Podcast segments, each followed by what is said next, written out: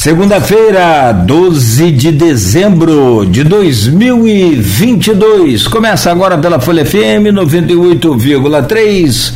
Mais um Folha no Ar. Nosso programa de hoje é um painel esportivo, um resumo aí da participação da seleção brasileira, os próximos jogos também agora é, nessa semifinal da Copa hum, do, do Catar e ainda, claro, é evidente o futuro do, do futebol brasileiro, como é que fica agora após aí o, o essa derrota, essa participação né, na Copa do Catar. Quais os, as lições que podemos tirar, o que mudar, o que não mudar, o que melhorar. Enfim, vamos conversar sobre futebol nesta segunda-feira, sobre Copa do Mundo com Aloysio Abreu Barbosa e com Matheus Berriel. Matheus, deixa eu trazer o seu bom dia e a seguir trago o bom dia do Aloysio Abreu Barbosa e abrindo aí esse, esse programa de hoje. Berriel, bom dia, seja bem-vindo a essa edição de hoje que poderia ser é, é, comemorativa, né? mas infelizmente não deu. O Brasil se despediu lá, é, se deixou envolver pelo futebol da, da, da, da Croácia. Bom dia, Matheus. Bom dia, Nogueira. Bom dia, Luiz. Bom dia, Beto. Bom dia, ouvinte da Folha FM. Pois é, a gente queria estar aqui para falar, confirmar o meu palpite pré-Copa de que uma das semifinais seria Brasil e Argentina, mas não deu. Eles fizeram a parte deles, nós não fizemos a nossa, mas a Copa continua e a gente está aqui para comentar um pouquinho sobre isso. Obrigado pelo convite. Bom, Aloysio Abreu Barbosa, bom dia, seja bem-vindo a este programa de hoje é claro que é, tem uma, uma frase no futebol: quem, comem, quem, quem ganha comemora, quem perde se explica. Né? Então, quem ganha não tem que se explicar, quem perde né, tem que se explicar, tem que se lamentar, enfim. Vamos tentar aqui nesse programa de hoje com essa troca de ideias e de tudo que a gente viu da seleção brasileira, trazer um pouco do, do que a gente pode aproveitar também de lição nesses erros. Bom dia, Luísio, seja bem-vindo aí a este programa. Bom dia, Claudio Nogueira, bom dia, Matheus, obrigado pela presença. É, perdão. Bom dia, sobretudo você ouvinte pelo streaming, telespectador do Fora no Ar. Desta parte, a explicação da derrota do Brasil é, foi dada na véspera. Eu disse como é que seria, como seria. A única maneira que a Croácia teria de vencer o Brasil. Né? É, e não é grande virtude minha. É só conhecer um pouco de futebol e observar né, o desempenho de ambos na Copa. É, eu disse que é, o ritmo de jogo iria definir a partida. Se o ritmo fosse cadenciado, ditado pelo meio de campo da Croácia, a saber, Brozovic, é, é o maestro Modric e terceiro. Não, Vlasic não. Vlasic até compôs, mas é. Ajudei, Matheus. Terceiro meio. Kovacic, Kovacic. Ah, Kovacic. Se o ritmo fosse ditado pelo meio de campo da Croácia, experiente meio de campo da Croácia, técnico, a Croácia teria chance de vencer. Se o ritmo fosse ditado pela velocidade o ataque brasileiro, sobretudo seus pontos enfiados na extrema, né, a saber, a Afinha na direita e Vini Júnior na esquerda, venceria o Brasil. O primeiro tempo foi ditado pelo ritmo cadenciado da, da, da Croácia. Um jogo muito parelho, pouca chance de gol, muito pouca chance de gol, 0 a 0 O segundo, o Brasil conseguiu, em momentos, impor o seu ritmo pressionou, né? E, mas bateu ali na, na, na, na parede, né? O, o, goleirão. Esse Livakovic. Bateu no paredão, paredão Livakovic. E, diga-se de passagem, não fez nenhuma defesa milagrosa duas defesas na saída de gol. Duas defesas, é, três duas defesas com os pés e saída e uma com as mãos. Uma também no chute de Casimiro de canhota ali no último segundo do, do da, da prorrogação, mas é. Né? Fez, assim, não fez nenhuma defesa milagrosa. Mas o Brasil, no segundo tempo, conseguiu ditar uh, o ritmo com a sua velocidade. Teve chance de fazer o gol. Não fez. E o gol acabou sendo os gols acabaram sendo saindo da prorrogação. Uma jogada individual do Neymar, brilhante jogada, a única que ele fez nessa Copa, ao estilo dele. Pega a bola, recebe a bola de Marquinhos, ali no meio de campo, avança progressão, toca, isso tudo correndo, tá? Em vertical.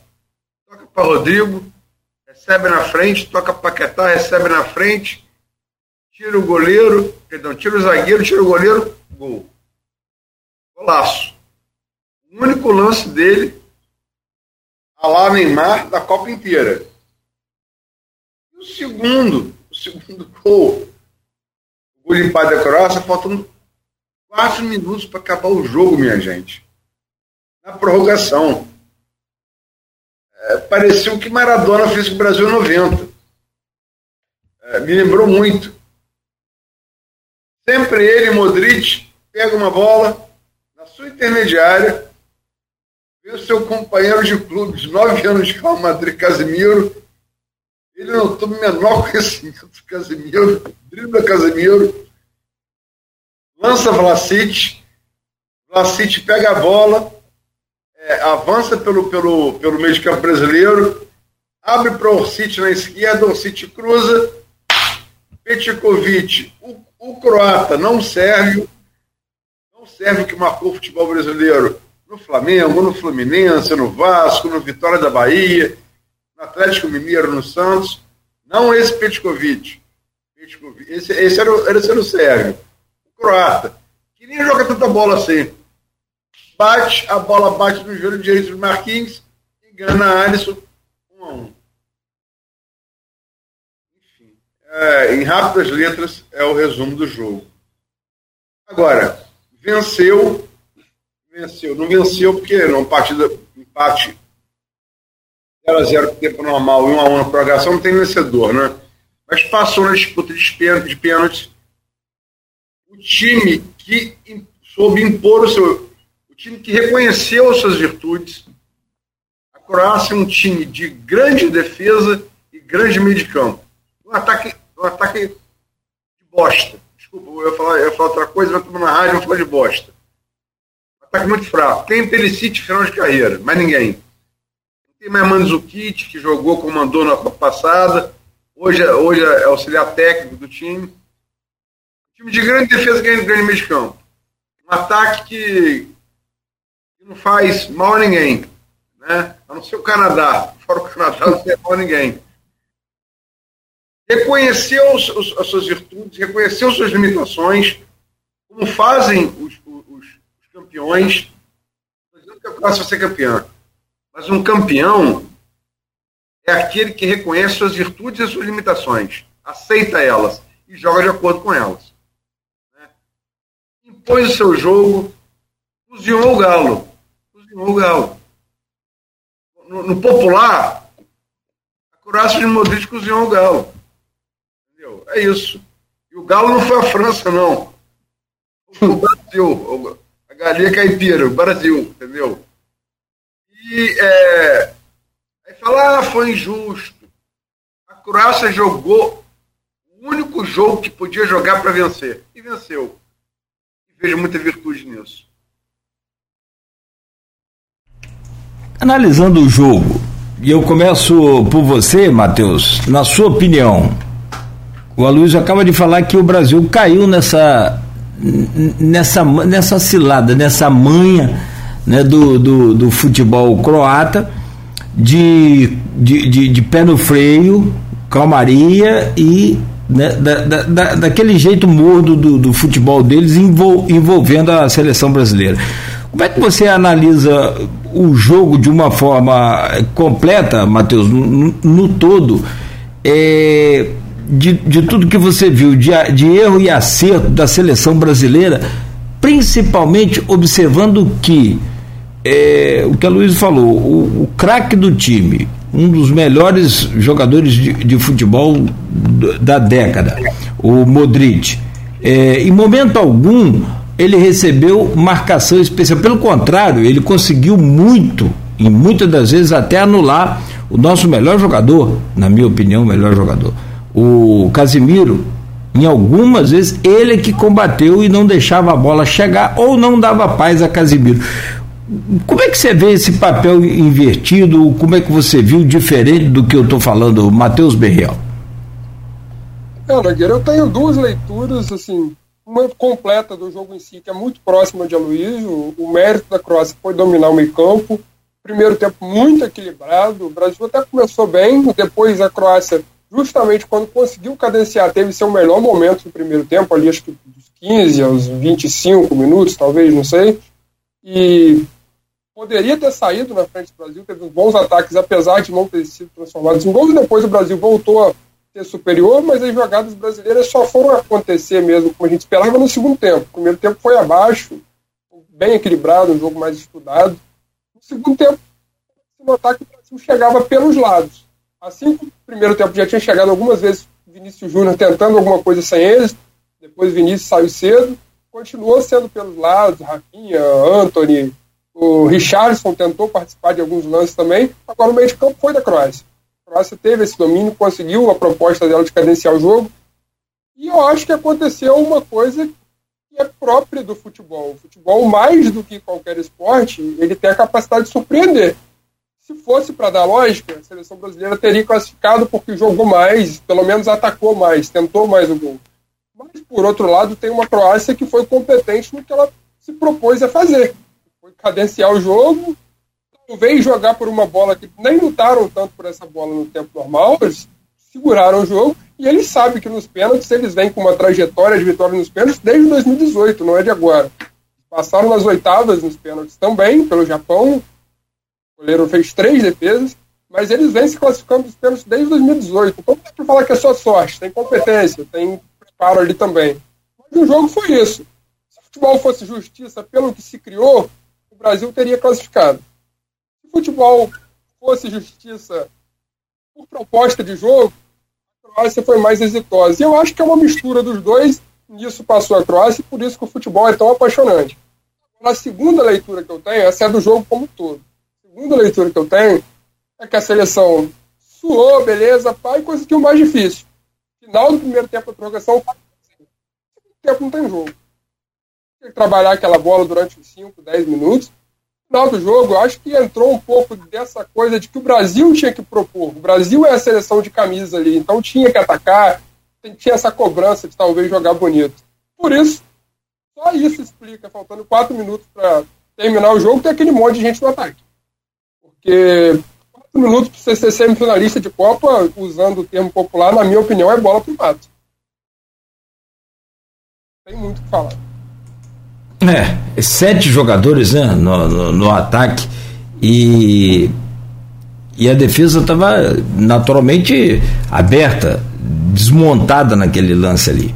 Até Neymar né, vazou e aí o pessoal já, é, é já colocou ali o que ele, o que ele fala.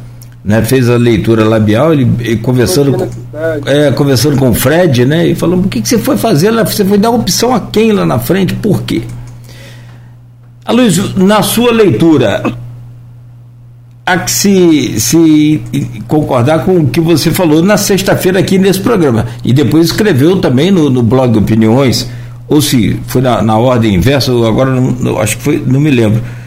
Acho que na ordem inversa, né? Você primeiro escreveu eh, sobre isso, que é o, o, o cair nessa, né, né, né, nessa arapuca aí montada pela pela Croácia, nesse esquema de jogo mais lento, de jogo mais é, é, moderado ali no, no meio de campo, principalmente com, com o maestro Modric.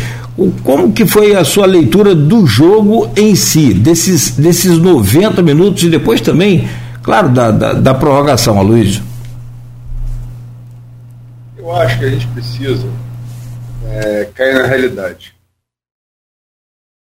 Vou pegar aqui as últimas oito Copas do Mundo, correto? 98, 2002, 2006, 2010, 2014, 2018, 2022 atual. Dessas oito, dessas oito últimas, últimas, últimas Copas do Mundo, o Brasil chegou. Vamos disputar agora semifinais, correto? É isso? Isso. Amanhã e quarta? Pois bem, nessas últimas oito Copas, o Brasil chegou às semifinais em quantas delas? Três. 98, duas. 98 2002. A Croácia vai, vai para o terceiro. É. Então, pegando recorte aqui, corretamente, o Brasil chegou em duas, a Sabia 98 2002. A Croácia chegou em três, 98, 2018 e 2022. Olha só, é, é, o que eu vejo do torcedor brasileiro, vocês sabem, eu, eu, eu tenho devoção pelo futebol brasileiro 58, 62 e 70. Eu sei os jogos brasileiros de cor, aqueles jogos, sei quem fez os gols. Eu não sei hoje não, sei desde garoto. Tenho devoção àquele futebol. Mas ele faz um tempo.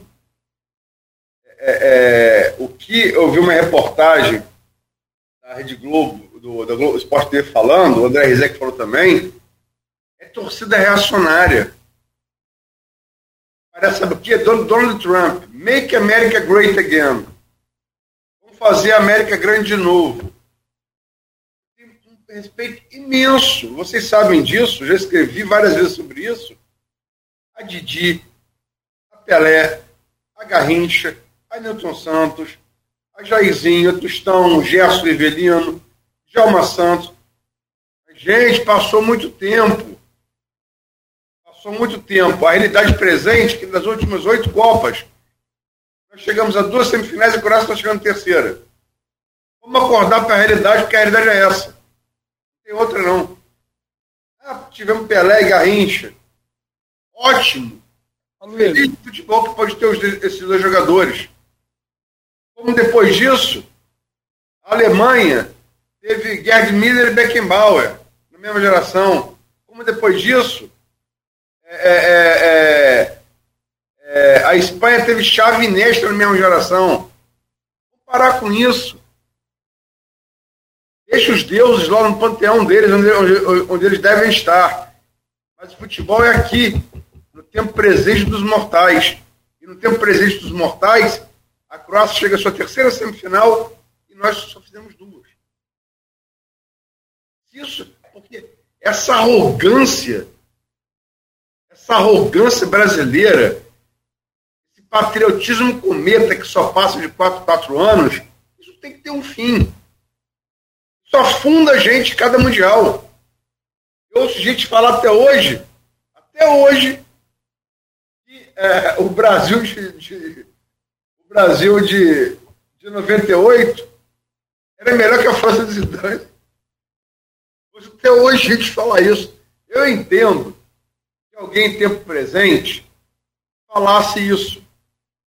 Passado o tempo e visto que, que, que um e outro time conquistaram, sabendo que aquele time da França é o único time, o primeiro time da história, campeão mundial da Champions, se alguém falar isso, é caso de exame de sanidade mental. Falar isso é como ir para a porta do quartel pedir intervenção. Intervenção não é militar, não é psiquiátrica. Parar com isso, bater no peito no futebol, no futebol comigo ninguém pode. Só nós jogamos bola, talvez, na Argentina. Acabou. A realidade presente que nas últimas oito Copas, nós somos as duas semifinais e a Croácia para três. Aceita que dói menos, negão.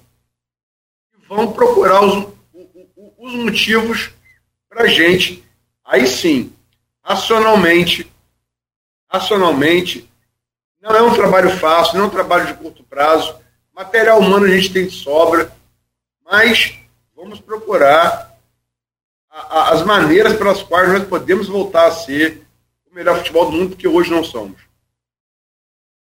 É, eu ia lembrar, Luiz, que a pancada foi tão grande que às vezes a gente até esquece e falhou a memória, mas o 7x1 da Alemanha foi semifinal também em 2014. Foi esse ano. 863, 3, tá certo. Ah, é, tá lembrei certo. durante sua fala. Mas era melhor. Era melhor, era melhor nem ter lembrado, né? Ah, tá, eu estou colocando aqui, mesmo assim, mesmo que seja três semifinais contra três semifinais. É, não muda o contexto. Não, não, estou falando de Brasil e Croácia, não estou ah. falando de Brasil e França. Só uma a luz está é certo. A Croácia tem 4 milhões de habitantes. Sim. O Brasil tem 250 milhões de habitantes, é um pouquinho diferente. É, é o, o mesmo estilo do, do, do, Uruguai, né? Também, em proporção é, Uruguai, de habitantes, né? É, Uruguai. Agora, o, o Aloysio, eu, eu vou seguir. Deixa o Matheus agora. Sim, sim, eu vou seguir nessa linha de raciocínio seu daqui a pouco, e, eu, e aí a gente vai buscar lá um, uma tentativa de é, de encontrar uma, uma, uma, uma, solução, claro, evidentemente, que é, para esse futuro aí que você já falou que não, não é a, a, a curto prazo. E brasileiro, você sabe como ele é. Ele quer ver gol, ver jogo, ver goleada, ir para cima deles e vamos com tudo. Ô, ô, ô Matheus, como é que segue a sua linha de raciocínio nesse novo? É, é, futebol mundial em que o Brasil parece estar realmente aí há cinco décadas atrás dele? Eu acho que o Brasil há muito tempo perdeu, ou pelo menos se esqueceu dessa capacidade de montar um time. Porque deixar de produzir jogadores nós nunca deixamos. Só você olhar as grandes ligas da Europa, tá lá Neymar, tá lá Casemiro, tá lá Vinícius e vai se renovando, os garotos estão sempre lá. Renier saiu do Flamengo vendido a ouro, o próprio Rodrigo, talento nunca faltou. Agora, essa capacidade de montar um 11 ali, não os 23, agora 26, pelo menos um 11. Você escalar uma seleção de cabeça. Quanto tempo você não sabe o que, é isso? Você pega um Brasil escala do, do goleiro ao atacante. Não tem há muito tempo. Eu acho que passa muito por, pelo estilo de jogo de um treinador. É essa grande a grande missão pós-eliminação vai ser essa que o Tite anunciou desde antes da Copa que sairia e eu também não vejo um nome unânime para assumir a seleção brasileira. Tem gente que, como a Luiz citou aqui antes, ele deve falar sobre isso daqui a pouco, que acha que passou da hora da seleção ter um técnico estrangeiro, passou a oportunidade do Guardiola, o Guardiola não veio. Tem gente que acha que não, que não deve ter um técnico estrangeiro, tem que recuperar essa brasilidade, enfim, alguém com mais perfil de Brasil do que o Tite, de unificar. Eu, para falar a verdade, não estou nem entre um nem entre outro. Eu não acho proibido ter um técnico estrangeiro, eu acho que pode ser bom, mas não acho que tem que vir qualquer um só por ser estrangeiro. Entendeu? Fico nesse meio termo. No, no Brasil, o discurso que se tem é que, por mérito, por trajetória recente, ficaria entre Renato Gaúcho, Dorival Júnior, pelo trabalho que fez em Flamengo, e Cuca. Muito precoce o Dorival, não vejo o perfil de seleção. Renato, até gosto, mas acho muito goleiro para a seleção brasileira. Ele fala a língua dos jogadores, não sei se daria muito certo. Pessoalmente, eu não gosto muito. Mas aí também você vai ver quem é o melhor técnico estrangeiro hoje em atividade no Brasil. É o Abel Ferreira, mas é o Abel de um Palmeiras burocrático. O Palmeiras não é brilhante como se espera de uma seleção. A gente quer que o Brasil jogue bonito, a gente não quer que o Brasil só ganhe, porque não tem acontecido. Então, sinceramente, eu não vejo um nome unânime para assumir a seleção brasileira. Mas eu acho que a continuidade passa por isso, por essa escolha. Segundo, eu não citei, mas segundo Caio Ribeiro, desde antes da Copa, está definido o nome de Mano Menezes para assumir a seleção. Ele deu como informação, então acho preocupante. Vamos falar de, de novo treinador? Mas eu quero, a Luiz, ouvir também da sua parte o que, que é essa linha de renovação do futebol. O Matheus está falando que a gente quer futebol bonito, então você volta lá, chama Garrincha, você chama Pelé, chama aqueles craques que nós chama Zico de novo, chama essa turma que realmente fez esse futebol bonito para voltar a jogar bola com 19 anos, porque do contrário né, a gente não vai ter futebol bonito, não. E é bom o que a Luiz falou, é, é que a torcida se renove também. Eu acho que é parte de todo um, um processo. E, Luiz, aí eu queria ouvir de você o que, que é essa renovação, o, o, como é que seria o processo de renovação, porque a gente agora troca de técnico. No, no, futebol brasileiro é assim, né? Você não deu certo, troca de técnico, mas no caso da seleção ele já tinha anunciado que iria sair independente do, do, do, do resultado. Como é que passa na sua, na sua visão, Luiz, essa renovação? De que ponto a gente tem que partir para renovar e recuperar o prestígio do futebol brasileiro? Guilherme, eu te falar aqui antes de começar o programa. Guardiola saiu do Barcelona em 2011, se não me falha a memória. 2011, 2012. E atravessou o que ele chamou de período sabático. Ele ficou um ano. Foi até 2012, 2013 sem, sem treinar ninguém. Guardiola estava claramente esperando o convite para treinar a seleção brasileira. Todas as fontes diziam isso. Todas as fontes ligadas a ele diziam isso. E a CBF esnovou, esnovou Pepe Guardiola. Pepe Guardiola. Esnovou Pepe Guardiola. Para botar quem? Pra botar... Quem botou? Botou Filipão, tomou de sete. Alemanha. Esnobou Guardiola, Make America Great Again. Ah, fomos campeões com o Filipão em 2002. Filipão 7 a 1 para a Alemanha. Vou fazer uma pergunta aqui. Alguém acha que com Guardiola a seleção tomava de 7 da Alemanha? Provavelmente não.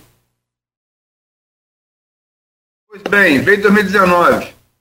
Um técnico português provando que Jesus fez no Flamengo em 2019, muito mais que dar ao Flamengo título brasileiro, título de Libertadores, disputar Mundial com o Liverpool de novo, muito mais que ele fez, foi provar de maneira indelével, no contraste direto, a defasagem tática do nosso, do nosso técnico.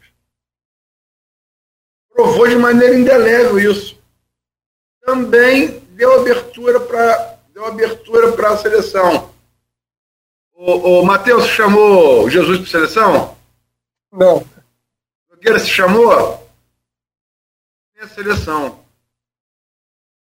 Então, é, eu estou falando assim de coisas que são recentes. Eu acho que todo mundo se lembra, se lembra dos fatos que eu estou narrando aqui.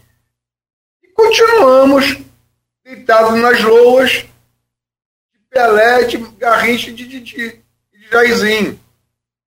Vejam bem, eu tenho, não é paixão não, eu tenho devoção a Pelé de Garrinchezinho.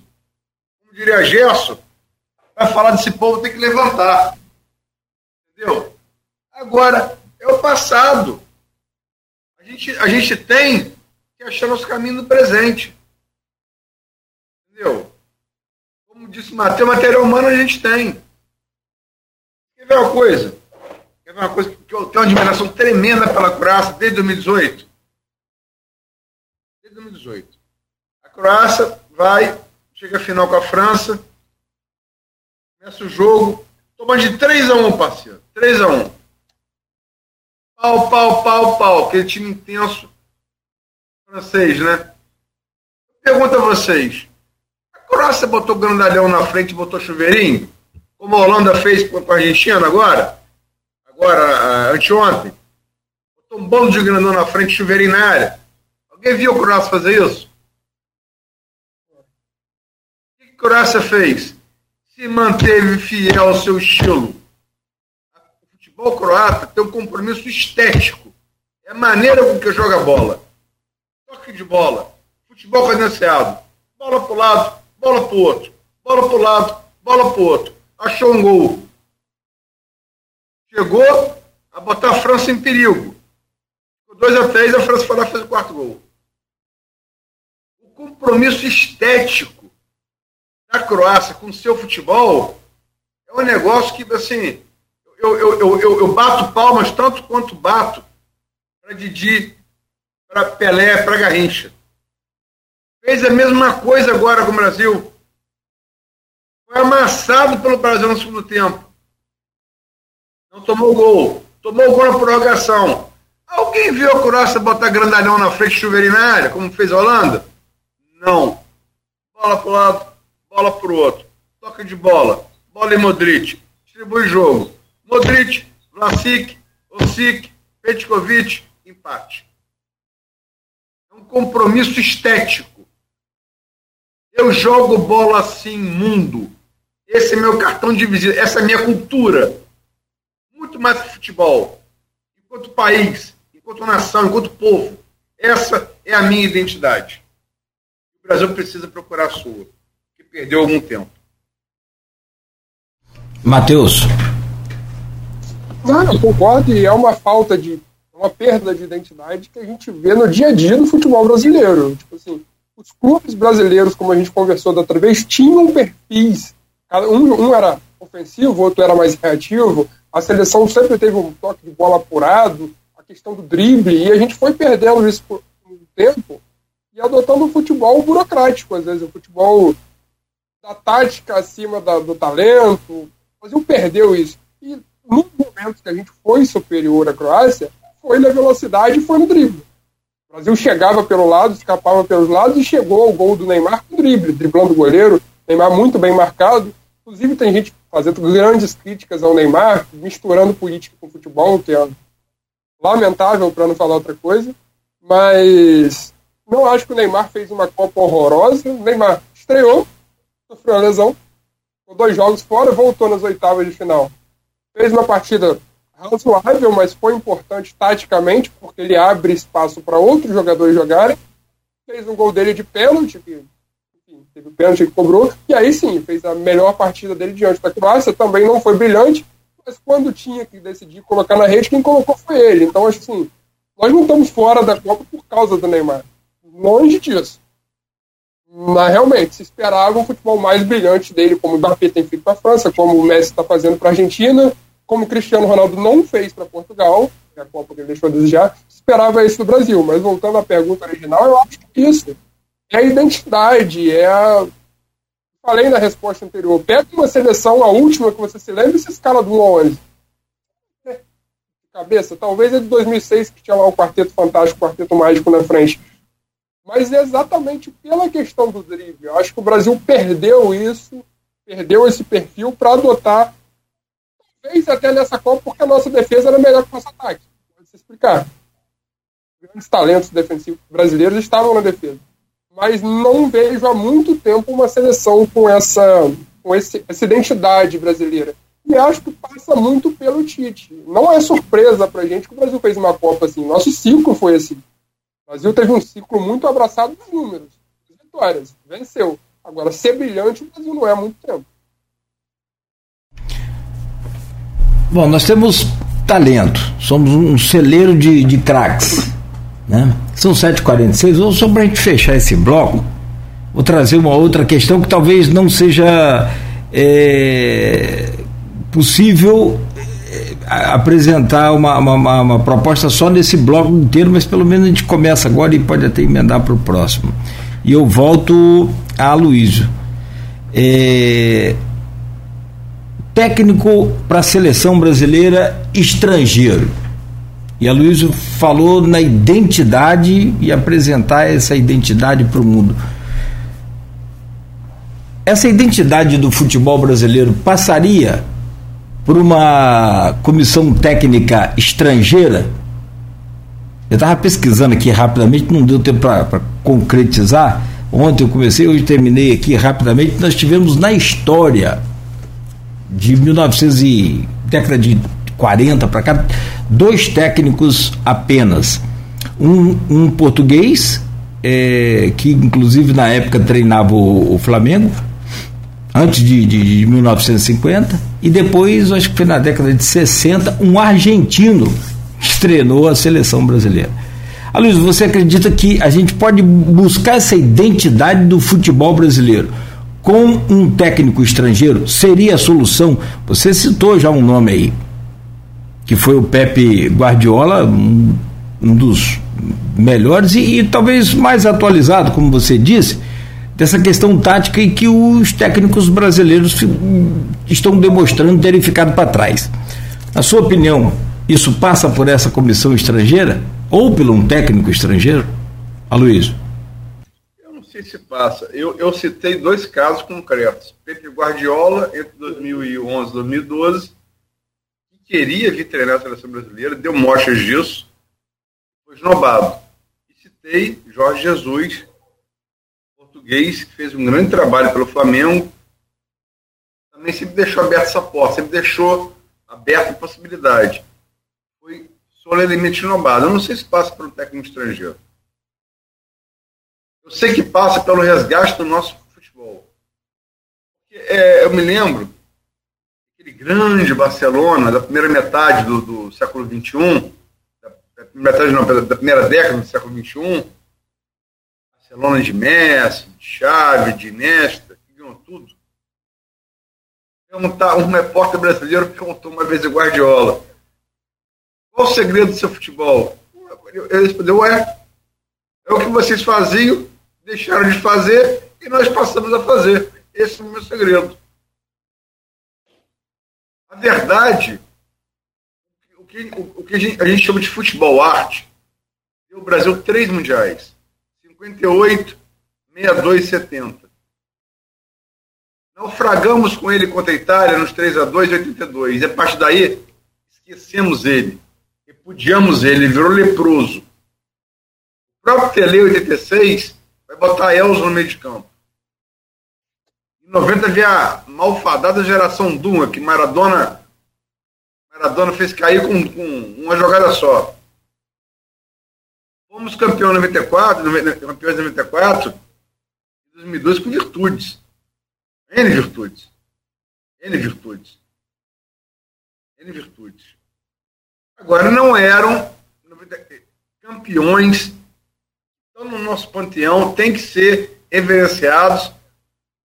Nem o time de 94, 94 é muito menos, mas nem o time de 2002, o Rivaldo e Ronaldo, era exemplo do que a gente começou a chamar de futebol arte. A gente deixou, esqueceu, lavou no meio do caminho. Os europeus pegaram e, e recriaram ele lá. O Guardiola falou, ó, o que a gente faz aqui no Barcelona, o grande Barcelona de Messi, Chave e Nesta, é o que vocês faziam e deixaram de fazer. É fácil. É, é fácil reconquistar isso? Não, não é fácil ter muito compromisso, tem que ter o treinador certo, que não precisa ser estrangeiro. Tem que ter os treinadores certos. Eu, eu só acho que os técnicos brasileiros estão, estão décadas defasados taticamente. Só acho isso. Uhum. Fala, Matheus. Não, eu falei, eu concordo. E você, só para complementar, você citou 82 e não coisas complementam, né? As últimas seleções que a gente viu perder, se abraçando a um futebol que não é nosso, a gente não sabe escalar do 11, mas você pegar 82 que caiu cedo, você escala com facilidade. Tá na, tá na memória do torcedor, sabe? Só lembrar também, Matheus, antes de você falar essa, esse tema dessa questão do técnico e da comissão técnica, ou só o técnico estrangeiro, a seleção brasileira é treinada por uma sueca, Sim, a pia. A pia, exatamente. Então, se tem o orgulho ferido. Mas basquete por um argentino. Por um argentino. É que essa coisa de, de, de, orgulho ferido, ah, mas você vai trazer. trazer é, é aquilo que a Luiz falou, colocou muito bem. Vocês me permitem aqui emitir minha opinião.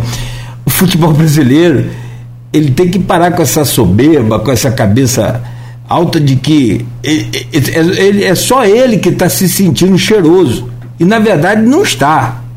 Ele está não tá, ele tá mal cheiroso. E aí ele, ele, ele coloca na cabeça dele de que ele é o cara, de que ele é o.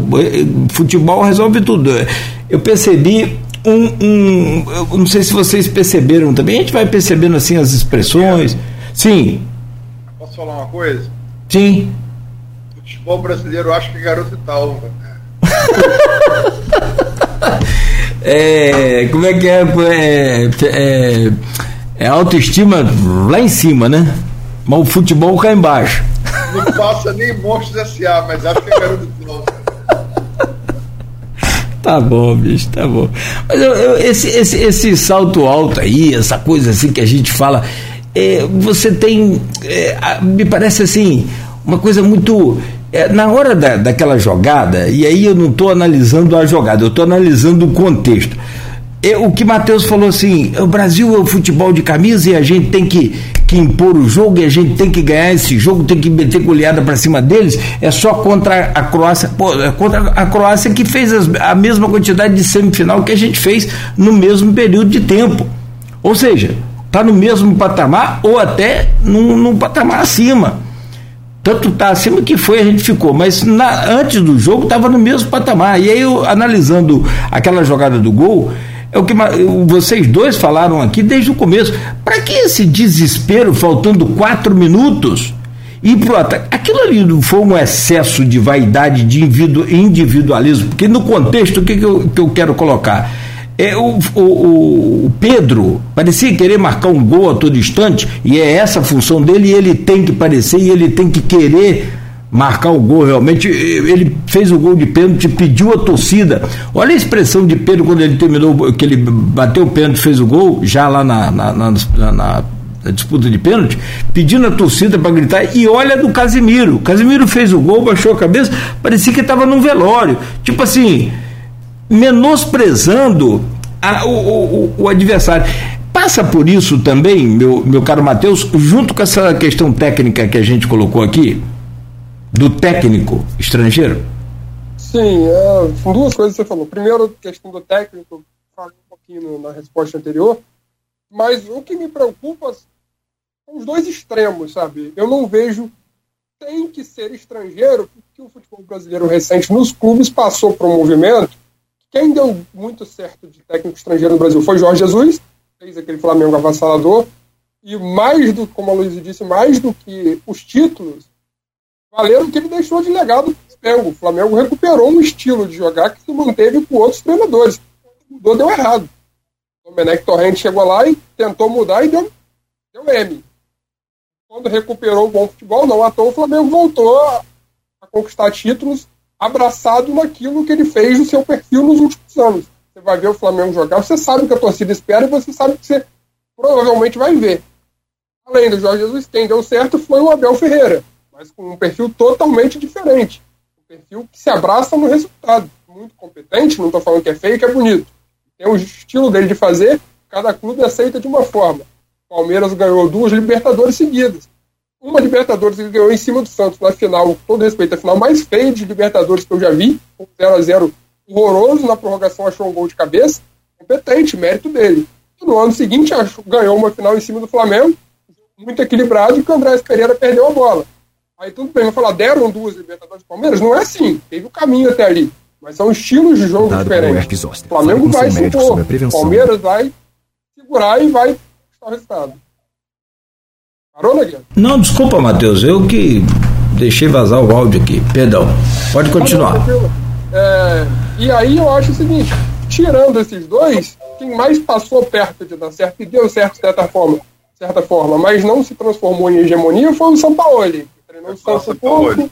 É, treinou um pouco o Santos, treinou lá o, o, Atlético Mineiro, mas não transformou em hegemonia como Flamengo e, e Palmeiras conseguiram. E depois disso veio uma leva de técnicos estrangeiros que nenhum vingou. Você teve Jesualdo, você teve o D, sei lá, Botafogo tá com técnico estrangeiro, um monte e ninguém conseguiu. Então o segredo não é assim, pega um gringo, bota aqui que vai dar certo. Assim como não é esse conservadorismo da seleção de que tem que ser brasileiro e não pode ser estrangeiro. Se você tiver um nome unânime, como a Luiz citou Guardiola, que não trazer um cara que fez o Barcelona jogar, fez o Manchester City jogar, todo com o mesmo perfil, um perfil que historicamente se assemelha ao que a seleção brasileira teve lá atrás. A seleção brasileira foi inspiração para o estilo de jogo tático dele. Por que não? Hoje eu não vejo um outro nome, nome unânime como Guardiola seria mas não tenho também esse conservadorismo de não poder trazer.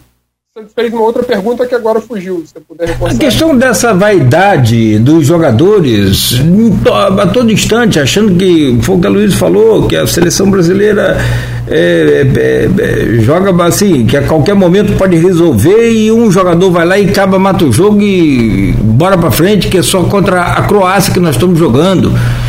É, Sim, é. Muita gente entrou no confronto pensando na Argentina, para falar a verdade. Nem a Argentina estava classificada ainda, nem a gente estava classificado ainda como não se classificou, mas já estava todo mundo, 80% da torcida, prevendo o Brasil e a Argentina na semifinal. E eu, em conversas que eu tive no ar, comentei um pouco mais fora do ar, eu sempre falava: o Brasil é muito favorito, assim como a Argentina é favorito no confronto dela, mas tem que jogar. Se não jogar, não vai passar. A Croácia é perigosa, é um time mais envelhecido em relação ao time de quatro anos atrás, mas é o atual vice-campeão do mundo, e se tiver que repetir, eles vão repetir e vão passar. Claro. Então, tem muito disso. E no, naqueles minutos finais, aquela pane que deu ali, quem deu o passe errado foi o Pedro. A visão dele estava certa. Acho que ele se precipitou, precipitou, no momento. Ele deu um toque no, no momento futuro. Mas ele errou, Fred não conseguiu chegar naquela bola a tempo e se armou todo o contra-ataque. Para mim, o problema toque ali. O problema foi estar o time, metade do time no campo ofensivo. Talvez você esperasse o. Por exemplo, Casemiro ficasse, ou o Fred invertesse, o Fred ficasse, tinha que ter alguém para matar a jogada o Modric passou do Casemiro, o Brasil estava exposto, a bunda exposta na janela, como diz a música. Aí deu no que deu. Sim, sim. Ah, pois não, pois não, Luiz. Passe errado de Fred foi para quem mesmo? Não foi de Pedro? Perdão, o passe errado de Pedro foi para quem mesmo? Fred. Qual a posição de Fred? Meia, volante meia. Vamos lá, volante. Ah. Meio, Fred é volante. A bola só para quem? Modric, ficou no pé do Modric. Quem dá o combate a, a Modric? Casemiro. Lá na frente. Lá na frente. Lá, na frente. Quem lá... dá o combate no último drible? Casemiro. Casemiro o quê? Volante. Precisa explicar? É. é. Lá na inter... Os dois volantes estavam no campo de ataque. Pra, pra, justamente, no ataque da. Porra, os dois volantes estavam no campo de ataque. Ganharam de 1 a 0 Total o campeão do mundo, falta do campo para acabar o jogo. Precisa explicar? É. Você tem a SAP? O que, que os dois volantes estavam fazendo? Os dois volantes no campo ofensivo do adversário, ganhando de 1 a 0 faltando 4 para acabar o jogo. É. Beleza, você é travante dois volantes estavam lá. Dois volantes. Tá errado, pô. Tá aí explicado. É auto-explicativo. A bronca de Neymar tem motivo, é, é justa, tipo assim. E é um cara que estava vivendo. Se o Neymar ganha essa Copa do Mundo, ele não joga outra. Tenho dúvida. Ele perdeu e eu acho até que ele vai continuar no ciclo. Se ele ganha a Copa do Mundo, a seleção acabou para ele. Não ia fazer questão nenhuma, estava desenhado isso. Agora, daí o esporro que ele deu, ele acha que o momento dele de ganhar é esse, como eu também acho. Daqui a quatro anos ele não vai ter a explosão que ele tem hoje, enfim. Mas passa por isso, por essa. E não acho que tenha sido o Tite que mandou vai para cima, senão ele não colocaria o Fred, que é um volante. Ele colocou para segurar mesmo naquele momento. O Brasil foi para cima num, num lapso ali, não sei o que, que aconteceu. Mas um time que está ganhando de 1 a 0 na fase, uma quarta de final. Um jogo, um jogo que não está tá sendo, não tá sendo fácil. Tá com os dois volantes no campo ofensivo, na boa, como você falou, tô com a bunda na janela para passar a mão nela. Uhum. Passaram a mão não, fizeram coisa pior do que. Entendeu? Então, eu acho que é o explicativo. Em relação a Neymar, fez um golaço, fez um golaço agora não está jogando um milésimo avos que uhum. dois companheirozinhos dele do, do, PS, do PSG.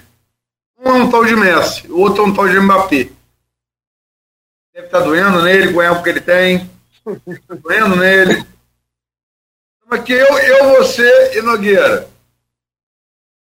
Vai para a Rádio Globo, Matheus, vira novo Austin Rodrigues. Porra, por mais, por mais altruístas que eu que eu, eu quero sejamos, a gente vai ficar, porra. Fica um sentimentozinho, é. FDP, entendeu?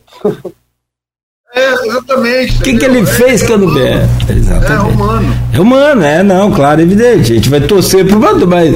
Messi e é. Mbappé estão comendo a bola. Mbappé foi muito bem parado por Walker ontem, palmas para o Walker. A melhor marcação que eu vi alguém fazer. Um sobra, né? Também vamos combinar, não foi isso sozinho. Um sobra. A Messi, pô. Messi, é, o passe que ele dá gol do, do, do, Genial. do lateral, como é que é o nome dele? É... é... Molina, Molina, né? Molina, Molina bateu de bico. Se fosse Messi, bateria diferente. Né? Tá jogando, pelo amor de Deus. Olha, aí fala o torcedor. Eu, desde a derrota brasileira pro, para a Croácia, é, minha seleção é Messi Futebol Clube. Embora é, vou ficar com o coração na mão, porque vão ter, para mim, dois gêneros de futebol se enfrentando nessa semifinal. Um gênero mais incisivo e um gênero mais maestro, né? São Modric e, e, e Messi. Agora, assim, a minha final perfeita seria o Brasil ganhar. O Brasil não está mais na Copa. A final perfeita vai ser, logicamente, que tem a Croácia, que tem a, a Marrocos, tem que ter muito respeito esses dois times, muito respeito. Mas se passar a Argentina e França, a minha torcida vai ser o Leão Velho, humilhar o Leão Novo e Messi mais uma vez. Ele primeira do mundo, só que dessa vez com uma coisa diferente, que é a conquista do Mundial. É o, é o que eu torço nessa Copa. Mas isso, logicamente, que, é, que não é nada racional. É, é claro. É, é, torcida. A seleção brasileira, é fazer um comentário que ah, tá tendo uma caça coletiva ao Tite. Não abraço isso. A gente foi para a Copa sabendo como era o Tite, como era o estilo de jogo do Tite. Não podia esperar muita coisa diferente. Ele está no Brasil na seleção, sei lá, sete anos. Você conhece o Tite. Mas uma crítica eu faço a ele, que fez a diferença, foi que quando todo mundo ficou contra e ele abraçou Daniel Alves e levou a Copa, e sabia que podia precisar de um lateral reserva na posição. Daniel Alves jogou num jogo que o Brasil já estava classificado e no segundo do tempo de um jogo que o Brasil já tinha resolvido, estava 4 a 0. Fora isso, quando precisou de alguém da posição, o Brasil jogou com o Danilo invertido e com o Militão na lateral. Em Copa do Mundo você não pode fazer isso. Ele levou um jogador perfeito, perfeito. Pro, sei lá, para o cara bater o recorde dele, jogador mais velho, capitão mais velho, é legal, não é ruim. Que tivesse uma outra opção no jogo de classificação, só para é, dar mais um, um, um, brilho aí no que você está falando, se é que é possível, é, nós precisamos fazer um intervalo, mas só para fechar. No jogo de cla classificação da Argentina contra a Holanda, que me faz um gol aos 50, acho que foi 55 minutos do segundo tempo um gol de uma falta ensaiada, sensacional, extraordinário aquele gol. Por isso que o futebol é futebol. Eles me tiram um gol de, de falta ensaiada. Qualquer jogador brasileiro, qualquer jogador do mundo tentaria enfiar a botina naquela, bota, naquela bola para ela furar a barreira, passar por todo mundo e entrar. Os caras tiveram a frieza de tocar a bola para dentro do, do, da barreira e o cara da barreira fazer o gol. Bom. Não, só um segundo, Nogueira. Assim, Vera Rosa. É, eu queria só. Fez dois, aliás, da, da, da Holanda. Eu queria só completar uma coisa em relação a Tite que, que o Matheus colocou. Eu sou contra qualquer caça-bruxa. Sou contra, a pior é sou contra. Tem caça bruxa? Eu tô contra.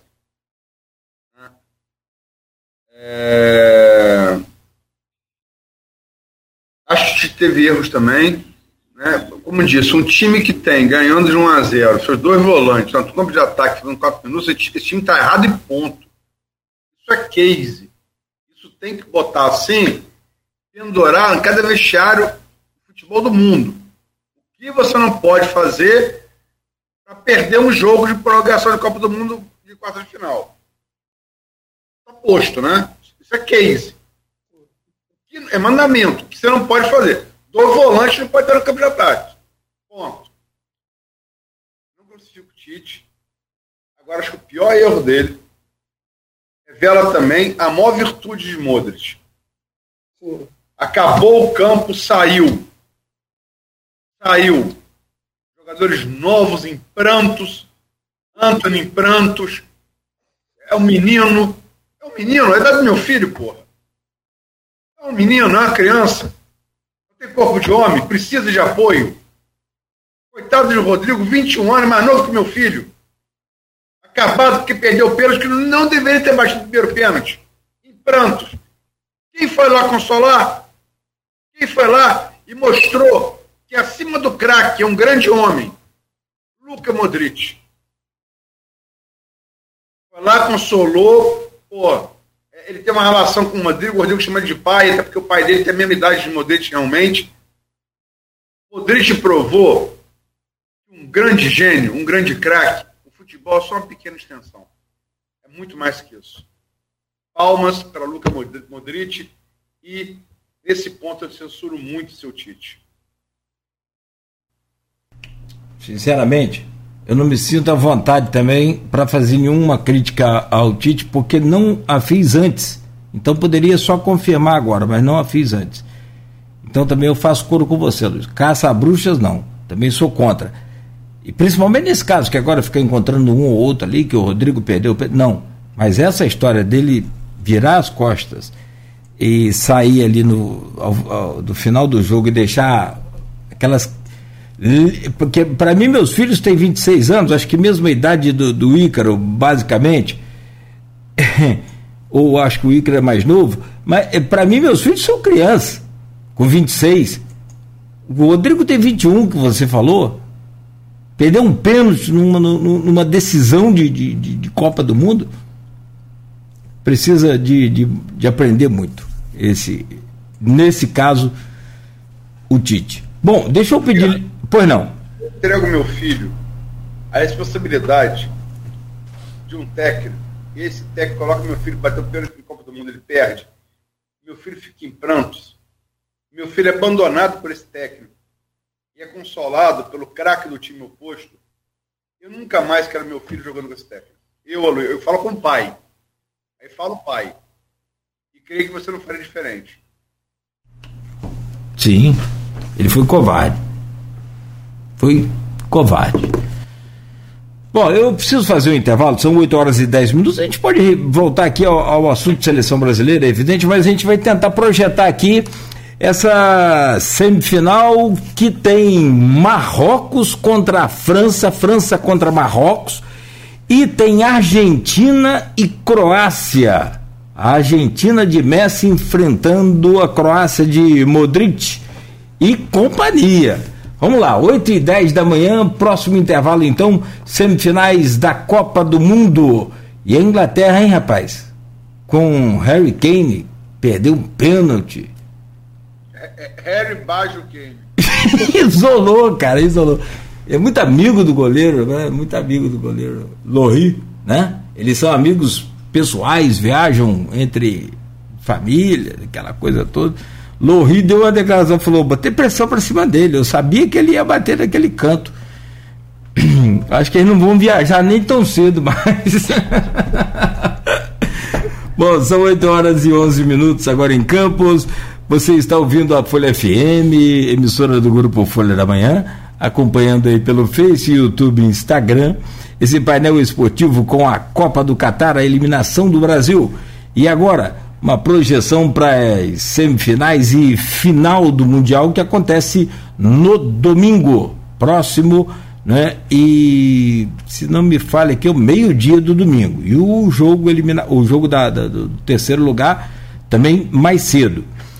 Segunda-feira, dia 12 de dezembro, ressaca aí da saída da seleção brasileira da Copa do Mundo, né, precocemente para a Croácia, para nós torcedores, naturalmente, eh, gostaríamos de estar hoje aqui falando sobre a seleção que ia disputar amanhã com a Argentina, como é que a gente ia marcar Messi, como é que, se bem que, por um lado, também não, não vamos ter esse, esse incômodo aí de ter que marcar Messi amanhã, né? Por um lado, por um lado é isso. Bom, mas nada né? É, e muita gente como, como, comentando aqui na internet o que tem de meme. O melhor do Brasil é isso, né, cara? É que o sofrimento é grande, mas a gente sofre com alegria.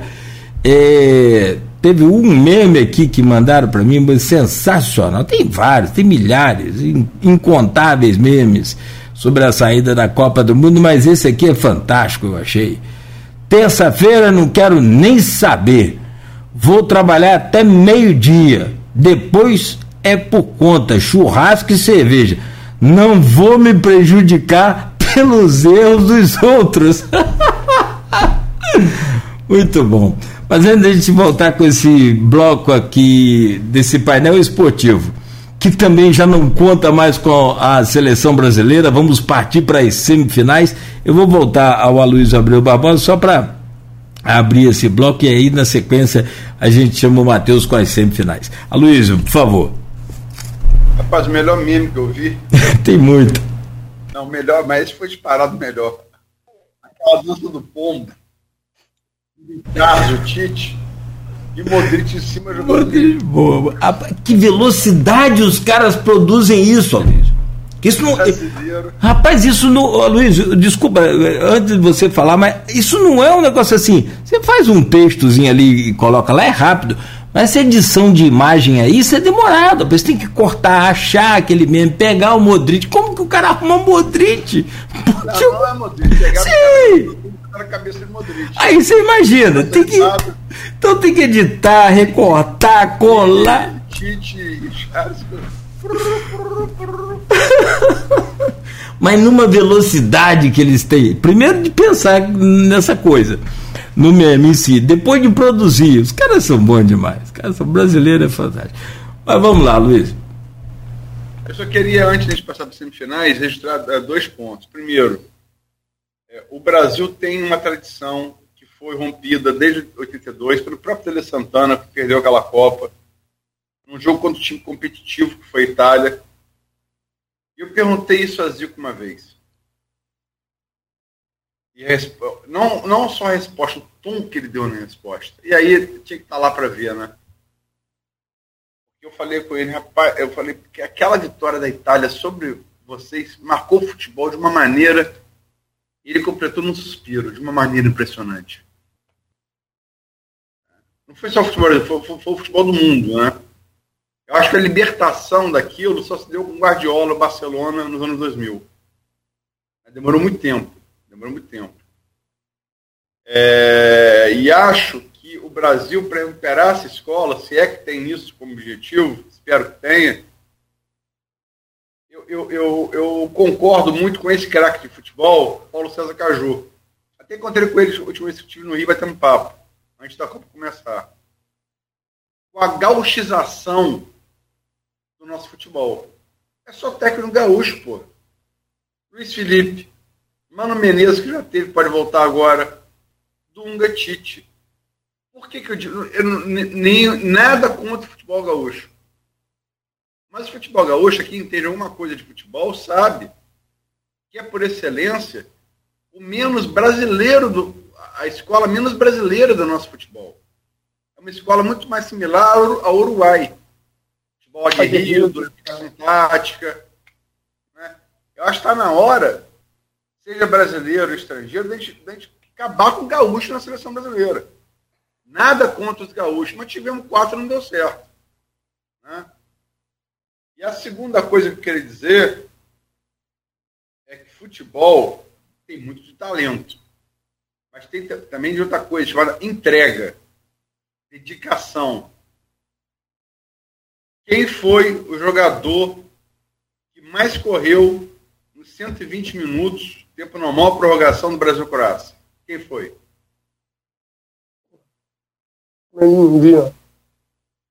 Luca Modric. Aos 37 anos, correu 16,6 quilômetros. Luca Modric. Foi o que mais correu. Eu acho que isso define muito bem o jogo. Muito bem o jogo. Não é só talento, não, que tem sobra. É dedicação, amor, camisa, entrega. Você via Modric na defesa, você via Modric no meio de campo, você via Modric no ataque. O baixinho parecia onipresente. Em todo momento, todo, dois toques na bola, futebol objetivo. Achando espaço, que até ele achar aquele espaço, achava que aquele espaço não existia. Ele achava. Né? O futebol de hoje é achar espaço. Linhas muito compactas é achar espaço. E Modric precisou o jogo inteiro de não raras vezes mais que dois toques na bola para achar espaço, inclusive achar o espaço do contra-ataque que gerou o gol de empate da Croácia. É, é o que a gente falou aqui no início, da abertura do, do, do, do programa de hoje. Tem um caderno aí, anota, porque o que tem de lição nessa Copa do Mundo e nessa, nessa especial desclassificação da seleção brasileira, e lição que eu digo de Copa do Mundo, é desde lá do primeiro jogo. É desde lá quando a, a seleção brasileira também perdeu. Ah, mas perdeu quando podia perder. Perdeu quando podia perder. Aquela história, né? Com os seus reservas. É, que time reserva selecionado que não tem condição de ganhar numa Copa do Mundo? São lições que precisamos aprender. Será que, de fato, esse ano, os alongados convocados aí, 26, né? Os, mais do que os an, an, antes 22, é, de fato, são realmente os verdadeiros selecionados? Enfim, tem, tem muita coisa para a gente questionar, cobrar, não só da seleção, da CBF, toda a estrutura. Uma coisa eu percebi muito, e para fechar essa questão de futebol brasileiro, os árbitros brasileiros se desempenhando muito bem lá fora. Muito bem, muito bem. A nossa, a nossa árbitra feminina, a Neuza, sensacional, fantástico, até no, no, no VAR, muito bem, extraordinário. Agora, e por que, que eles chegam aqui no Brasil? Ah, não, tudo bem, a tecnologia do VAR aqui leva seis minutos para descobrir se estava ou não impedido. Mas é, é, por que, que aqui no Brasil é, o próprio comportamento dos jogadores também precisa mudar? Essa coisa de encostou nele, ele já vai caindo e o árbitro já dá falta quando o jogo é aqui no Brasil. Mas o mesmo árbitro lá na Europa não dá essa falta. Como não está dando e como não vai dar se eles forem apitar agora aí, afinal. Então, assim, tem que mudar muita coisa. Lição é o que não falta. É o que não falta. Brasil, Nogueira. Claro. O Brasil teve duas boas exibições. Duas. Não foi um jogo completo, não. Foram dois tempos. O segundo tempo contra a Sérvia e o primeiro tempo contra, contra a Coreia do Sul. O bom futebol brasileiro se resumiu esses dois tempos. Concordo. Concordo com você. Contra a Coreia, né? Foi. O primeiro tempo contra a Coreia e o segundo contra a Sérvia. Todos os dois. Todos os dois. Alto nível. Aquele futebol. Só. É. Isso. Ou seja, juntando fragmentos, né? Ou não temos a capacidade de fazer um jogo de 90 minutos nesse alto padrão. O que é muito lamentável. Rapaz, depois de semifinais fantásticas, como por exemplo, é, por que não Marrocos e Portugal? Foi fantástico, sim. Na minha opinião, Marrocos Aliás, a seleção marroquina, meus queridos amigos, Aloísio, Matheus e a você que nos acompanha, ela está tão bem nessa Copa, está tão bem, que ninguém conseguiu fazer gol na seleção marroquina, a não ser ela mesma. Ou seja, o único gol que Marrocos sofreu nessa Copa foi contra. Então ninguém furou a zaga de Marrocos. E tem um oito ali no meio de campo que o técnico de Portugal perguntou da onde saiu esse oito, meu Deus do céu, que eu não sei o nome dele não. Da onde esse menino surgiu, Matheus? E o rapaz joga a bola pra danar. Marrocos, então, passou por Portugal por 1 a 0 e depois nós tivemos a essência do futebol europeu na sua mais fina pureza. França e Inglaterra futebol europeu na sua na, na, na, na, sua potência máxima. França e Inglaterra fizeram um jogo da Copa, na minha opinião. O, a França desclassificou a, a, a Inglaterra, mas mero, mero, mero, mero é, é, é, fator futebol, né? Não, não tem essa coisa assim de foi, foi, foi infinitamente superior, não, não foi. Ali é é, num detalhe, como a Luiz falou, ele é um espaçozinho, e ali foi num pênalti perdido né, pelo craque Harry Kane, e, e tá aí não tem para onde, tem para onde fugir. E então faz aí a outra partida da semifinal contra a, a equipe de, de Marrocos e Portugal, ou Portugal, a Argentina pega a Croácia. Mateus, na sua análise aí, como é que fica essa semifinal e o que, que dá para projetar dessa semifinal para a final? Caiu aqui. Ó. Sem é, problema. Caiu aí, foi o quê? A seleção brasileira ou foi o celular? Ah. Foi o celular. A seleção, infelizmente, já foi. É, dos quatro semifinalistas, eu falei de dois, né? Brasil, a Argentina, perdão, confirmou a vaga dela, e a França também. Eu tinha colocado as outras duas, Brasil e Inglaterra. Brasil, como a gente sabe, todo mundo, é, todo mundo sabe, caiu cedo. E a Inglaterra fez um confronto precoce com a França nas quartas de final. Poderia ser tranquilamente uma, uma semifinal, uma final de Copa do Mundo, não seria nada absurdo. Mas projeção basicamente futebol, acho que a final Argentina e França, como uma grande maioria espera. Espera e acredita que vai ser. Mas eu deixei de tratar Marrocos como zebra desde as oitavas de final.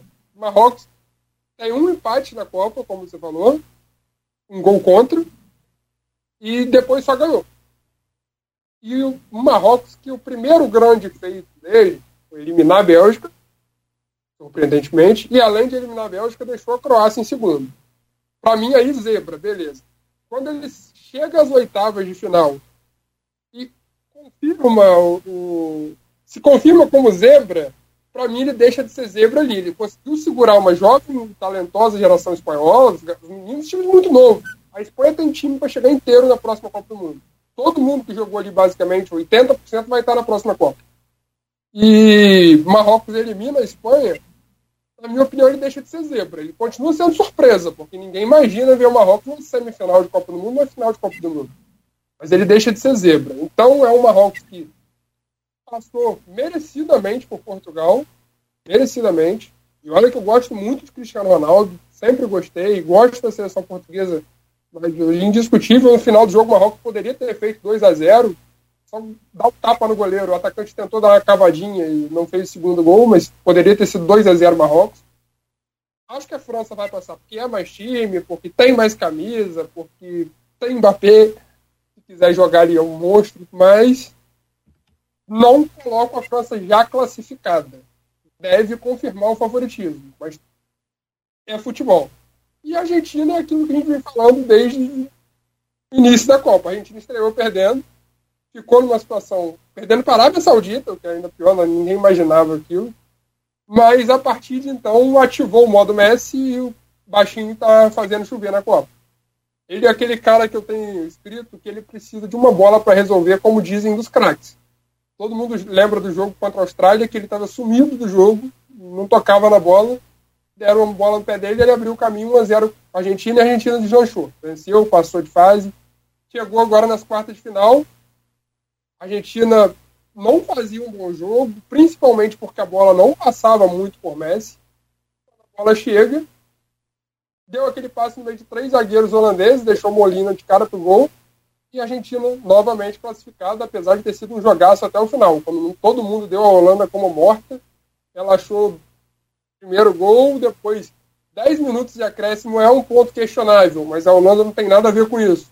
No décimo minuto, fez aquela cobrança de falta rasteira que ninguém poderia imaginar, se os argentinos, se a gente não imaginava, tá vendo de fora, que dirá os argentinos. E aí, foi para os pênaltis e tal, mas passou a Argentina, do meu ponto de vista, merecidamente, e acho que vai para o final também, mas pega uma Croácia que, que a gente falou no bloco anterior, não pode ser desrespeitada, uma Croácia que não abre mão do seu estilo de jogo, e se conseguir para a Messi, que é a grande missão, a Argentina tem algo que o Brasil não teve. Você tem um jogador que desequilibra a partida. Mas você precisa do craque para desequilibrar. Neymar até fez na prorrogação, mas aí a gente perdeu, fez aquela besteira no final do jogo e tomou empate perdendo no pênalti. Mas se deixar Messi jogar durante os 90, eu acho difícil a Argentina não se classificar. Agora, se parar Messi, se anular Messi, quem sabe? Mas acho que é isso. França e Argentina, podendo dar aí sim alguma surpresa. França e Argentina. Bom, Deixa eu passar para a Luiz, mas antes, Luiz, deixa eu trazer aqui, o nome do camisa 8 do, do, do, Marrocos, que chamou a atenção não só do técnico francês, o Henrique, mas também né, de, de, de todo mundo que acompanhou o jogo e o futebol, é o meio-campista de apenas 22 anos que joga no modesto Angers, clube que atualmente é o lanterna do campeonato francês. O nome dele é Onaí, Onaí. Ou se eu estiver pronunciando errado, me perdoe. Onaí. Oi uma lembrança que eu tive aqui comentando do Marrocos é que uma das cenas provavelmente mais bonitas das últimas Copas que foi o Bufani comemorando Bufani. o dele, um momento bem, bem legal que vai ser destacado. Com a mãezinha dele, né? Ih, é, tá, arrebentou. É. Bom, vamos lá, Luiz.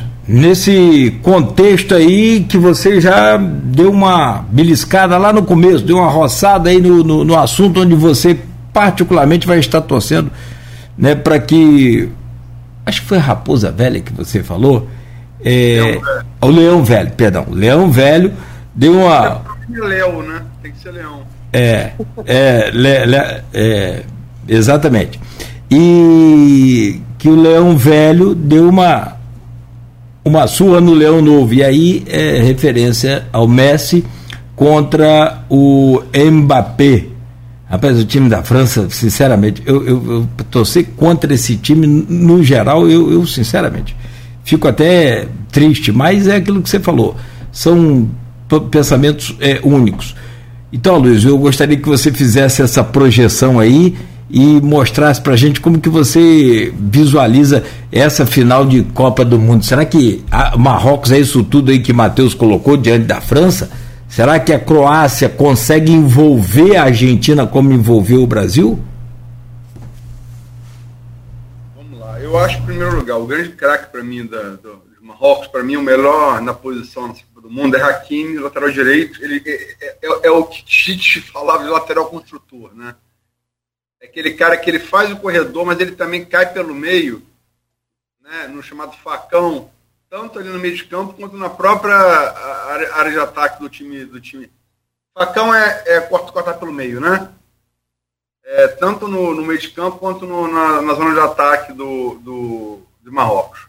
Joga com o Mbappé, ele, né, no PSG? É, no PSG. Eu acho grande jogador do time. Um, jogador, assim, fantástico. Para mim é disparado o melhor lateral direito dessa Copa. Disparado. Disparado. É, talvez... É, raras vezes tenha visto um lateral direito jogar tanto numa Copa como eu estou vendo esse rapaz jogar. Né? Muito bom jogador. O time tem, o time tem grandes jogadores. Tem no ataque, no meio de campo. Mas o Hakim, para mim, é um jogador de exceção. Né? É... A, a, acho, concordo com o Matheus, eu vejo mais instrumentos na França e na Argentina do que vejo em Marrocos e na Croácia. Mas uh, Marrocos, pelo que vem. Que Marrocos é um time, tem outra coisa, é um time. É o que eu falei em relação à Croácia. Ele tem uma proposta, ele tem um estilo e é fiel àquela proposta, aquele estilo. Não está ali para jogar bonito, está ali para ganhar. Porque olha só, gente. É, muito se discutiu o fenômeno Mike Tyson no boxe.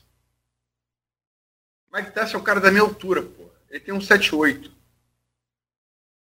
Vamos colocar aqui um conhecido nosso, o Arnaldo Neto. Como é que eu vou trocar soco com o Arnaldo mantendo distância? Eu vou apanhar. O braço de Arnaldo é muito mais longo que o meu. Eu preciso fintar o soco dele, entrar no raio de ação e tocar em, em soco diagonal. Que o Tyson era mestre. Tyson trocava soco com um cara de dois metros. Ele não podia dar distância. Senão ele ia apanhar. Ele apanhava sem bater. Então o estilo dele estava em fintar esse golpe longo do adversário e chegar no raio de ação, orelha com orelha e trocar soco cruzado. Era a proposta feita para Mike Tyson. Mohamed Ali, que era um cara longilíneo de 1,90m, podia, Lennox Lewis, jogar com esse jab à distância. Melhor estilo de jogo é aquele feito para as características do indivíduo do time. Eu acho que isso a Croácia e Marrocos fazem muito bem. Eles não têm um grande alcance. Eles não têm envergadura. Eles jogam o jogo de acordo com as suas características. Reconhecer as suas limitações é tão importante quanto reconhecer suas virtudes. Isso Marrocos e Croácia são mestres em fazer. Dito isso, eu concordo com o Matheus que França e Argentina têm mais instrumentos né, para estar na final. Né? É, e eu acho, é, com todo. Com todo e, e, assim, a Croácia também, além de tudo, é, a Croácia é time copeiro. Esse time da Croácia é time copeiro. Esse time da Croácia, que é gente chamava time argentino antigamente Libertadores. É time copeiro, é time que chega lá. Não deixa entrar porque os caras. Como eu falei, gente. O jogador que mais correu no último jogo foi um jogador de 37 anos. Isso quer dizer alguma coisa. O jogador que está com, tá com a vida ganha, está rico, milionário, merecidamente, está com o nome dele já escrito na história do futebol. Independente do que fizer nessa Copa. Luca Modric. Quando um jogador desse nome, que já chegou a esse estágio, corre 16,6 km aos 37 anos, isso quer dizer alguma coisa. Eu quero vencer essa Copa. Então, essas propostas, as limitações que tem, de Marrocos e de, de, da Croácia, têm que ser muito respeitadas e nunca podem ser subestimadas. Né? Nunca. Agora, acho que, se der a lógica, passam França né, e, pa, e, pa, e Argentina. Particularmente, eu, eu Aloysio, aí é uma questão pessoal, né, questão de, de observador e cronista esportivo. Eu desejo ver uma final da França com a Argentina. Leão velho, Leão novo. E eu quero ver Messi fazer Mbappé comer grama. É o, é meu desejo pessoal. Eu me lembro do nosso primeiro programa aqui, que a gente fez sobre a Copa, eu falei, ó, favoritos para mim são é, França, Bélgica e Alemanha. Dancei nas duas na primeira fase, a França confirmou. Bélgica, e falei, do meu coração, tem três os favoritos. São Brasil, a Croácia por conta de Modric e a Argentina por conta de Messi. Então a minha torcida estava mais certa que a minha razão. né? E continuo, eu, eu, eu, quero ver. Assim, é, eu estou com 50 anos. Eu já vi muita coisa no futebol. Mas eu seria muito grato a Deus se ele me desse a chance de ver uma final da França de Mbappé contra a Argentina de Messi. E Deus, mais grato ainda se você fizesse Messi fazer Mbappé comer a grama do campo. É o meu desejo. Aí é, é, aquela história, né? Eu só. Na, na, na... Perdão. Na minha opinião, meu caro Luiz só vê França e Argentina numa final já é um, um privilégio pra gente, né? Acho que, sinceramente, o que tem de melhor hoje de, de futebol, né, dos dois mundos, é, acredito sim, ser França e Argentina. E aí é o duelo pessoal que você escolheu, que, sinceramente, é, é, é aí, meu amigo, é briga de foice no escuro, mas ali não, não é de foice, não, é de esgrima, né? Com todas as técnicas e táticas possíveis né, desses dois craques, não tenha dúvida. Um já se despedindo das Copas e o outro que já não está chegando agora, mas já está marcando a sua presença nas Copas né, e também dizendo, dando o recado dele. Mas que, mas que não é imarcável, não, como você disse mais cedo. Oi, quem chamou? É, Matheus, eu estava vendo aqui a Luiz falando, eu estava vendo os números, o que ilustra muito a dedicação da Croácia e principalmente o perfil copeiro é que a, a Croácia é semifinalista da Copa, só ganhou um jogo na Copa até agora. Fez 4 a 1 no Canadá, empatou com a Bélgica, empatou com o Marrocos, empatou com o Japão, passou nos pênaltis, empatou com o Brasil, passou nos pênaltis. Quer dizer, estão jogando o futebol deles, se deixar, estão chegando. Eu queria destacar também, se se permite, Matheus e Cláudio, duas coisas.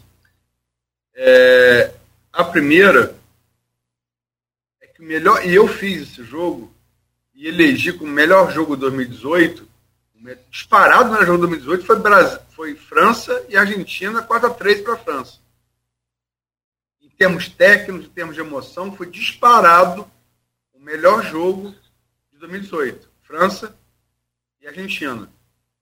Se fizer a final e for metade do que foi aquele jogo, teremos um grande espetáculo. E a segunda coisa, pegando carona que o Matheus falou, a Croácia chegou à final de 2018, ela levou, ela levou prorrogação em pênalti às oitavas de final, ela levou prorrogação em pênalti às quartas de final e levou prorrogação, não levou apenas porque fez um gol na Inglaterra na semifinal. Então, ou seja, a Croácia, cara, o que a Croácia fez com o Brasil? Eu, modesto cronista esportivo bissexto de Campos, vi e disse que, que ia ser feito. Tudo que eles fizeram em 2018 indicava que isso podia ser feito. O que eles fizeram na segunda-feira anterior com o Japão indicava. Só faltou botar no, no Google Earth uma placa de neon em cima. Vamos fazer isso. Fizeram. E nós deixamos nossos dois volantes no campo de ataque, faltando quatro minutos para acabar o jogo. Sinceramente, falta de uma coça, como diz na roça lá, Magueira, com um bico foi. Pelo amor de Deus. Para quem não conhece o umbigo de boi, é o umbigo mesmo do boi, curado, de preferência no sal para não dar ruim, e depois aquilo bate no sujeito que é uma lenha. Pior do que qualquer chicote de couro aí. Já tomou uma costa de umbigo de boi, ô, ô Matheus? Graças a Deus, não. é que você não conheceu Dona Helenife. Graças a Deus. Agora, para fechar aqui, a gente são 8h47. É, essa coisa de, de, de, arriscar placar, a gente arrisca placar, não é razão, acho que vai mais é pelo, é pelo coração, vai pelo palpite, essa coisa de você somar aqui rapidamente na cabeça né, alguns fatores para um time, para outro. Mas vamos tentar arriscar aqui. Vocês é, é, gostariam de arriscar nessa final, já colocando aqui como França e isso sem subestimar ninguém. Sem subestimar, porque quem subestimou nesse ano aí se deu mal. Aliás, né, é, essa arrogância, essa coisa, isso não faz mal, não faz bem a ninguém. Sem subestimar ninguém, mas projetando França e Argentina na final. Quem leva? Matheus. Paz, eu acho a seleção francesa mais completa. Mas eu não duvido de Messi. Acho que assim, pelo futebol, quem tem mais condição de ser campeão é a França. Mas quem tem o poder de decidir uma partida, Messi. Eu acho que a França vai ser campeã. Só que eu não duvido de nada de Messi ganhar a Copa do Mundo. Decidir fazer o que o Maradona fez. A França é tricampeã, né? Bi. Bi. bi. bi. A Argentina bi também. Então, nenhuma das duas vai chegar tão perto do Brasil assim. Temos o Penta, né? Bom, mas vocês já imaginaram o Marrocos campeão do mundo, não, né? Passa pela sua cabeça, Matheus? Vou falar.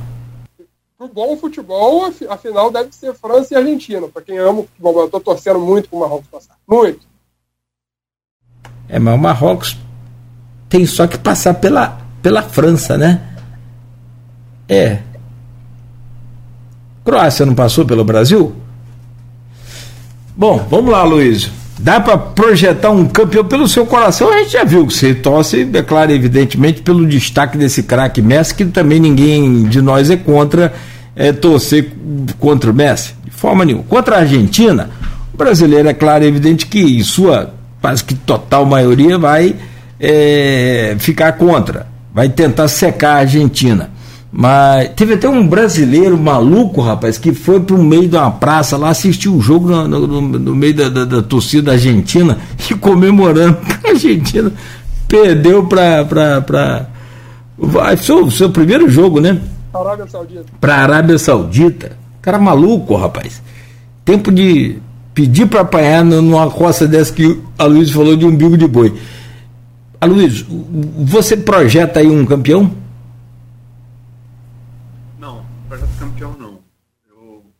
Projeto que está no meu coração. É, eu não tenho neto. Se eu tiver neto, eu vou dizer, ó, eu vi quatro jogadores jogar. Eu vi Zico, eu vi Maradona, eu vi Zidane e eu vi Messi. E quando eu morrer, se Deus existir, eu espero que ele exista, se ele me perguntar o que eu fiz na vida, eu vou dizer, ó, eu vi Messi jogar. É isso. É, é para quem é apreciador do bom futebol, não é camisa, aí é, aí é talento, amigo. É, você vê um Maradona jogar, você vê um Zico jogar. Eu sou da mesma geração sua, tenho esse privilégio também. É, muito bacana. Colocaria até. Não, não, não nesse mesmo patamar, mas numa prateleira, colocaria lá Ronaldo Fenômeno também. Isso eu posso, posso falar mais uma coisa? Por favor.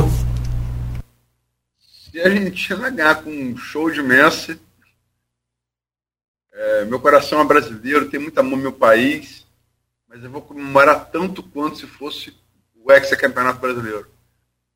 Olha, você me espere em rádio por uns três dias. Jornal, não, não, não quero saber, não me procurem. Uns três dias. É isso. Pode falar, desculpa, Matheus. Não, eu ia falar, você declarando sua torcida argentina por causa de Messi, para a justiça do futebol, o Messi precisa ser campeão do mundo. É a última Copa dele. Mas eu Está um exemplo de dentro de casa. Eu tenho três irmãos, os dois mais novos são gêmeos, têm 19 anos, vão fazer 20. Quer dizer, eles cresceram vendo o Messi jogar. Quando eles se apaixonaram por futebol, o Messi estava no início da carreira, já se destacando no Barcelona. E um deles, ele é Messi Futebol Clube, por exemplo. Ele tem camisa do Barcelona, ele tem camisa do PSG, e na seleção ele torceu a Copa inteira para a Argentina. Ele vê, ele coloca a camisa da Argentina na sala, a gente fica zoando um outro, quando o Brasil caiu, Falei, vocês vão cair hoje também. E ele é devoção por Messi. E tem muita gente no Brasil assim. Então, acho que assim, para fazer justiça, vai ser bonito o Messi ganhar a Copa do Mundo.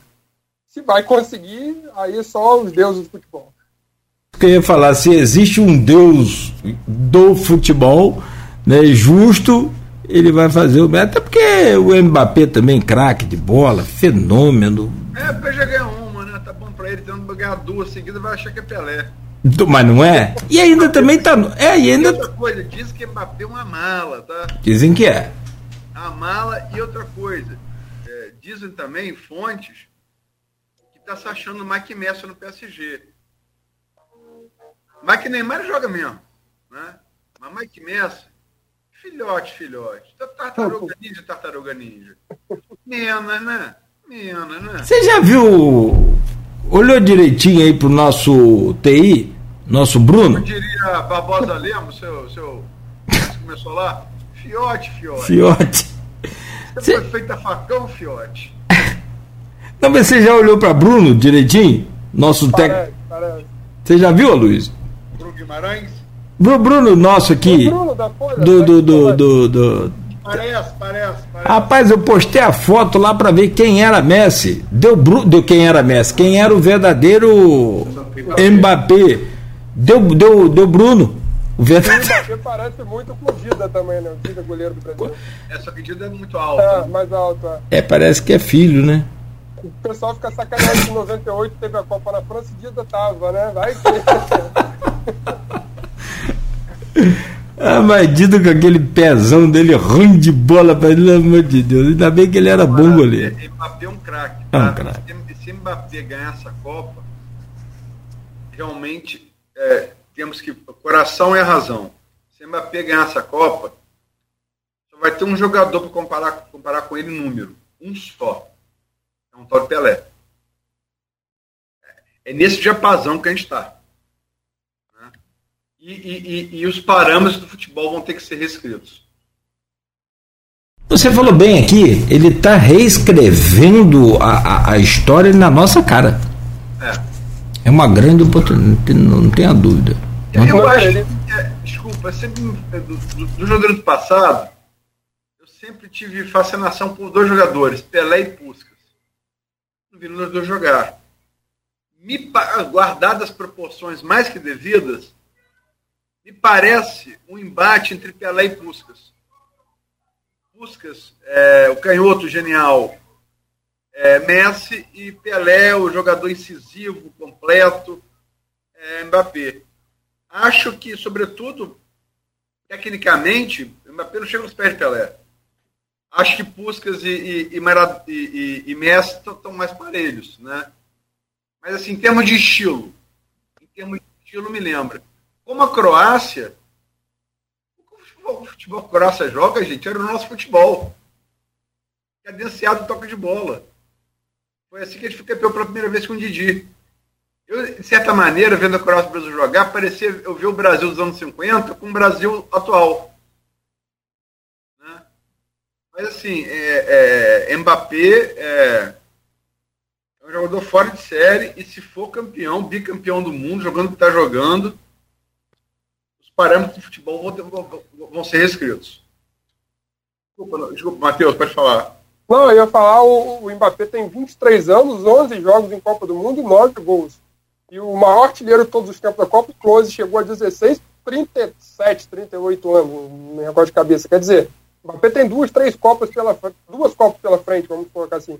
Forte candidato, se mantivesse nível, a pegar artilharia de Copa do Mundo. Não, se ele se cuidar, Modric aí com 37, ele pode ter mais três Copas do Mundo. Se eu fosse argentina, Nogueira, hum. eu daria o Miguel, acharia um passaporte argentino para o Walker, botava ele para porque o Walker aqui, palmas pro Segurou o cara. Segurou o cara. Mbappé não andou. Um na sobra. Um na sobra. Mas vou dizer, o que o Walker fez ontem com o Mbappé, eu só vi um jogador antes fazer. Gentili contra Zico 82. Sim, sim. Ele anulou Zico 82, que não é fácil. E o Walker ontem anulou Mbappé, que também não é fácil. Sábado. Perdão, sábado. sábado. É, não, é, amigo. Anular Mbappé, anular Zico, sábado, domingo. Domingo, feriado. Feriado é difícil pra caramba. Tem que dar um troféu, cara. E quem faz, Aqui pra nós. Aquela Copa, como, de certa forma, como coadjuvante também, é o Griezmann, né? Ele não tem aparecido entre os grandes destaques, está jogando muita bola. Jogadorão, melhor. É, é, Griezmann pela Inglaterra e o menino Bellingham pela Inglaterra. Griezmann pela França, o menino Bellingham pela Inglaterra. Para os dois jogadores ontem em campo. E o Griezmann futebol solidário, né, Matheus? É. Rapaz, ele bate o lateral, ele recebe, ele combate, ele é guerreiro também. O cara se entrega. É a questão da, da, da entrega. Hein? E aqui para nós, que futebol bonito tem aquele Dembélé também, rapaz eu acho que tem 21 anos, Dembélé, da França. O pessoal critica muito ele, chama de meio que enceradeira e aquela coisa, mas, cara, que. Porque você, o que você falou, conseguir marcar o, o, o, o Mbappé, conseguir marcar um Zico da vida, você tem que estar tá não só é, ligado em 220 o tempo inteiro, mas como que não é um, você não está jogando por você, que você se controla, controla a sua respiração, controla a sua corrida, controla para onde você vai, para onde você. Não, não. Você tem que estar tá ligado 220, tem que estar tá com um super preparo físico, você tem que correr para você e você tem que correr pelo adversário. E pensar por ele, antecipadamente você tem que pensar por ele, porque só precisa de um segundo o craque, o fenômeno, o, o, o, o, maestro, ele só precisa de um segundo para fazer o que Modric fez com, com, com esse Rosemiro, não é? Casimiro. Casimiro. Perdão. É, que para mim foi um grande jogador, se entregou, para mim foi o que, que, segurou ali o que ele pôde, só que, né? Mas não jogou bem contra o Coração, não me desculpe. Não, um grande jogador, mas não jogou bem contra o Coração. Não foi bem, não foi bem, não foi bem, não foi bem. Eu não entendi por que, que, que a seleção. Paquetá, Paquetá, no meu entender, jogou melhor que Casimiro contra a Croácia. No meu entender. Sim. Tem que discordar. Mas aí, você percebeu quem é que estava no pé de, de, de, de, Casimiro o jogo todo? O tempo inteiro no, no pé e no cangote de Casimiro? É, Modric esperou ele muitas vezes. Era só Modric. Você é bom, você é bom de conversar com você, por isso que você sabe tudo. cara não deixou a bola chegar até Casemiro. Porque o, o que ocorre com, com, o que, que ocorreu com o Brasil? Entre os erros que a gente falou aqui, as coisas. A bola não chegando a Casemiro, que é o, o, o volante que. que a saída de bola brasileira. A saída de bola brasileira não aconteceu. Por quê? Porque quando o Casemiro saía com a bola, Neymar tinha uma folga. O, o, o, o, o próprio Paquetá tinha folga também para receber mais lá na frente. Simples. O cara falou aqui, marca esse rapaz aqui atrás aqui, ó. E quem vai marcar? Modric. E aí, voltando a falar do um segundo, Modric só virou. Modric não precisou nem tocar na bola, talvez. Ele só driblou com o corpo. Mais nada. É um segundo. É um, um segundo. Um né? lance interessante, emblemático disso que você está falando, Nogueira. Desculpe, mas me permita, a gente não falou aqui, eu não sei se vocês repararam. O terceiro cobrador brasileiro é Casimiro. Faz o quem é um terceiro cobrador é, da Croácia? O Modric, né? Modric. Ah. Casemiro vem com a bola dando risada para entregar Modric. Modric são amigos, jogaram nove anos juntos. Não foi, não ia ser descortês, mas não ri, não. Pega a bola com cara sério e passa para Casemiro como se não fosse ninguém. E faz o gol. Aquilo para mim, aí é questão da expressão humana, né? Aquilo para mim foi muito significativo Casemiro, de repente, quis, quis desestabilizar é, Modric, tipo pô, meu amigo e tal, e Modric não deu a menor ideia. Ele passou, pegou a bola, fez o gol com o Me lembrou o abraço que Robinho vai dar em Zidane no intervalo do Brasil e França 2006, que Zidane não deu a menor pelota. Me lembrou um pouco isso. Né? São lances pequenos. Aqui você tira uma, uma, uma observação importante do caráter humano. Né?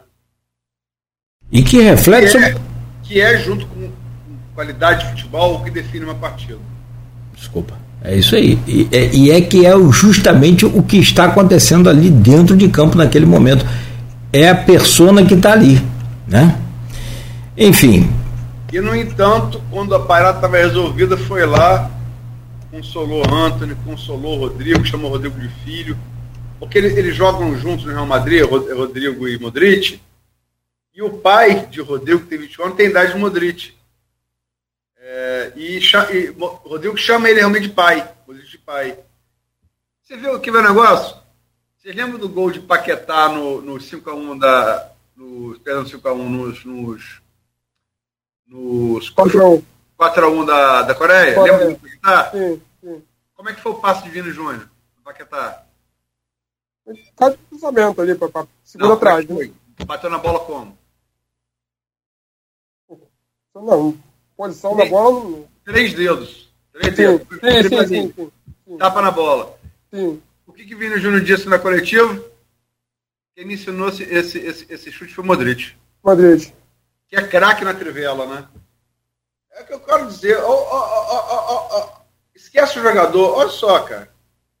Referente. Olha que exemplo de, de ser humano. É um profissional que todo mundo que quer trabalhar, o cara que te ensina, o cara tá que te fazendo pra gente, o Marcelinho Carioca falava que quando jogava na base do Flamengo, ele treinava falta vendo Zico.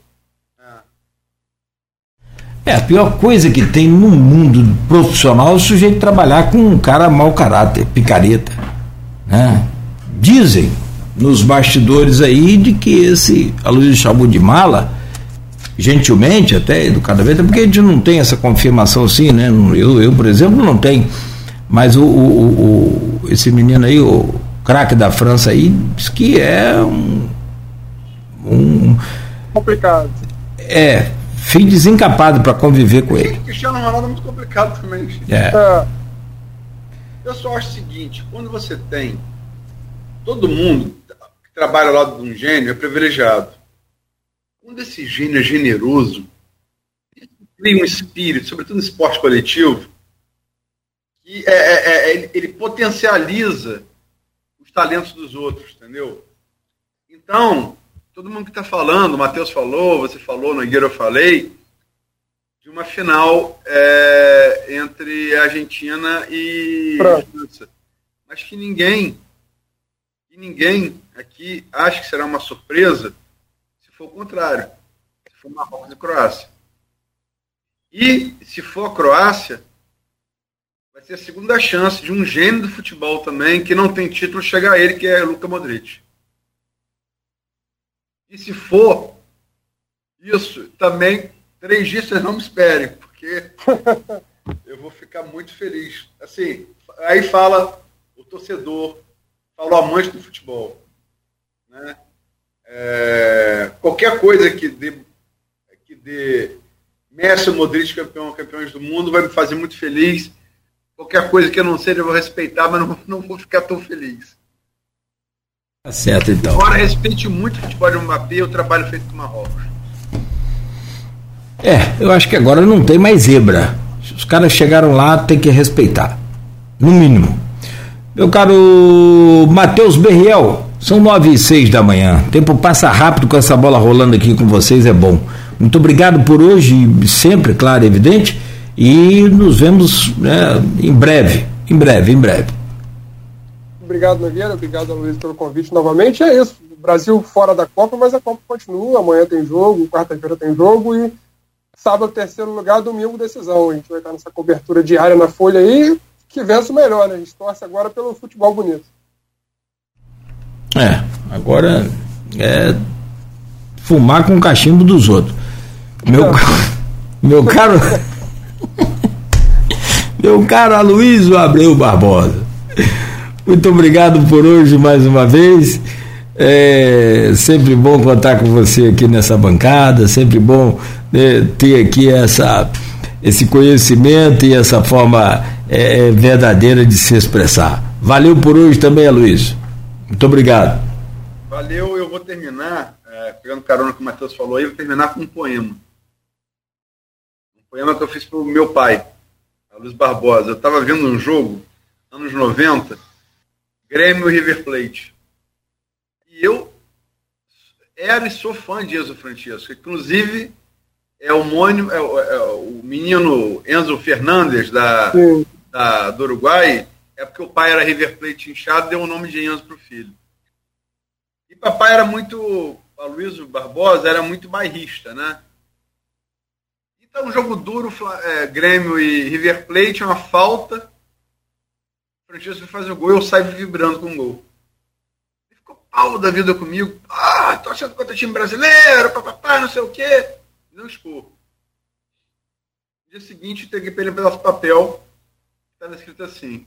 O título era Lo Príncipe, porque o apelido de Francisco é o príncipe, né? Torcer contra time brasileiro pelo uruguaio com nome italiano que joga no time argentino. Consigo gostar mais de futebol do que de nacionalidades. De lá para cá, meu sentimento em relação ao futebol. gosto muito mais de futebol do que de nacionalidade. Muito mais. É. É, já falou a, a, a voz da. Depois, ah. meu pai entendeu, gostou e do jeito dele deu uma, deu uma risadinha interna. Ele entendeu. Tipo assim, não deu o braço a torcer por causa do barrismo. Ah, ele nunca dava, mas, mas ele ia dar. É. Eu gostava mais de futebol. Mas ele sabia o, o, o caminho que você estava era certo. Valeu, valeu, gente. Matheus, valeu aí mais uma vez, hein? Valeu. Valeu. Obrigado aí. Você ligado aqui na Folha também. Muito obrigado. A gente volta com o Folha no Ar amanhã.